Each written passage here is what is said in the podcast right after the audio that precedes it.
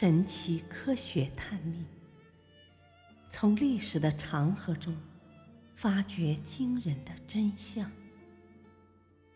欢迎您收听《历史悬案的惊天秘密》第三部：战争疑云。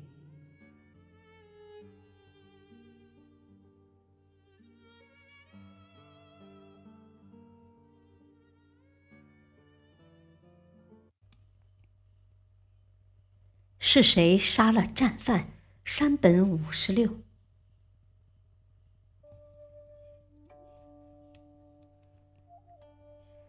他是日军在太平洋战场上的海军之花。他成功策划并指挥实施了偷袭珍珠港之战，更让美国星条旗上的星星变得不再闪耀。而关于他山本五十六的死亡，却是一出悬念迭出、充满着重重迷雾的传奇大戏。一九四三年春，太平洋战争在南太平洋海域激烈的进行。一天，在瓜达卡纳尔群岛附近海域，载有日军一种新型密码资料的潜艇，被美舰追赶触礁。艇上的部分资料被美军获得。美军利用所获得的这部分资料，迅速掌握了破译这些新型密码的钥匙。而此时，日海军联合舰队司令官山本五十六大将正在策划一场新的空中攻势，并决定四月十八日前往所罗门群岛基地进行巡视。四月十三日，日海军第八舰队司令官用密码电报将山本大将视察的具体计划通知给各有关基地，准备隆重迎接。不幸的是，这份密码电报被美军截获并解读了。在这份日本人以为是新型的、美国人尚未破译的密码电报中。详细的说明了山本座机的型号、护航战斗机的型号、架数和采用的航线、所视察基地和部队的名称以及到达各地的具体时间等等。面对这份如此详细的行程表，美国人惊呆了。这不也正是山本五十六的死亡时间表吗？美军当即抽调驻当地部队最优秀的飞行员，组成特别攻击队，制定了详细的攻击计划，并反复做了演练。等一切准备就绪，为山本五十六准备的地狱之门也悄然打开了。四月十八日早晨六点，山本座机。及其护航飞行队准时起飞，向南驶往视察的第一个目的地巴雷尔岛基地。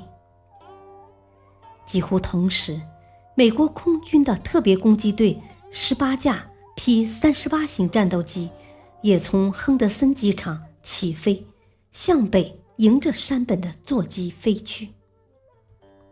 一个多小时后，他们到达预定的伏击空域。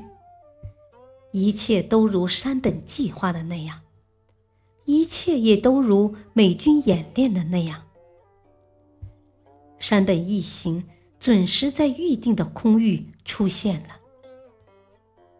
美机立即与六架护航的日本零式战斗机展开空中搏斗，而主力战斗机则直接扑向山本乘坐的贝蒂号轰炸机。一连串机关炮炮弹在其机身四处开花，不多的时间，他就带着一股浓烟一头栽下海去。日本的海军之花就此陨落了。但事后对于谁击落了山本五十六的座机，却引起了巨大的争议。根据各种流传的说法，首先向山本五十六乘坐的贝蒂号轰炸机开火的是飞行员巴尔博，而另一架战斗机的飞行员兰菲尔声称，他也开了火。由于当时 P 三十八战斗机上没有空中照相枪，飞机射击时与机枪同步工作拍摄射击结果的，所以两人的陈词也就无从考证。但加上当时的行动十分保密，美国直到二战结束后才宣布美军能够击落山本五十六，是因为美国海军。破译了日本的通信密码，因此等到真相大白于天下时，时间已经过去了几年。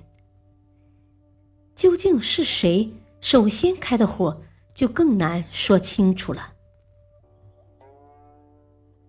据非官方的战后军事史料记载，当时兰菲尔和巴尔博因各自击落一架轰炸机。一架为山本五十六乘坐，另一架由他的参谋乘坐，而分别获得一枚勋章。此外，巴尔博还因为协同击落了第三架轰炸机，而与其他人分享了另一枚勋章。但是，当日本军事史料后来证实，当时运载山本五十六一行只有两架轰炸机。而不是三架时，美国空军马上裁定，巴尔博和兰菲尔只能分享一枚勋章，以示共同击落了山本五十六的座机。在此之后，巴尔博的昔日战友向空军提起上诉，要求改变裁决，向巴尔博授予全奖。事情最后一直闹到美国空军参谋长唐纳德·赖斯那里，结果他在一九九二年再次拒绝更改记录。于是巴尔博又向一家联邦法庭上诉，结果上诉法院维持原判，巴尔博败诉。率领行动小组。劫杀山本五十六的约翰·米切尔对这件事有自己的看法。他后来说：“地球上没有人知道谁击落了那架轰炸机，更不用说谁击落了山本五十六。山本五十六究竟死于谁手？这或许是一个永远……”也无法解开的谜了。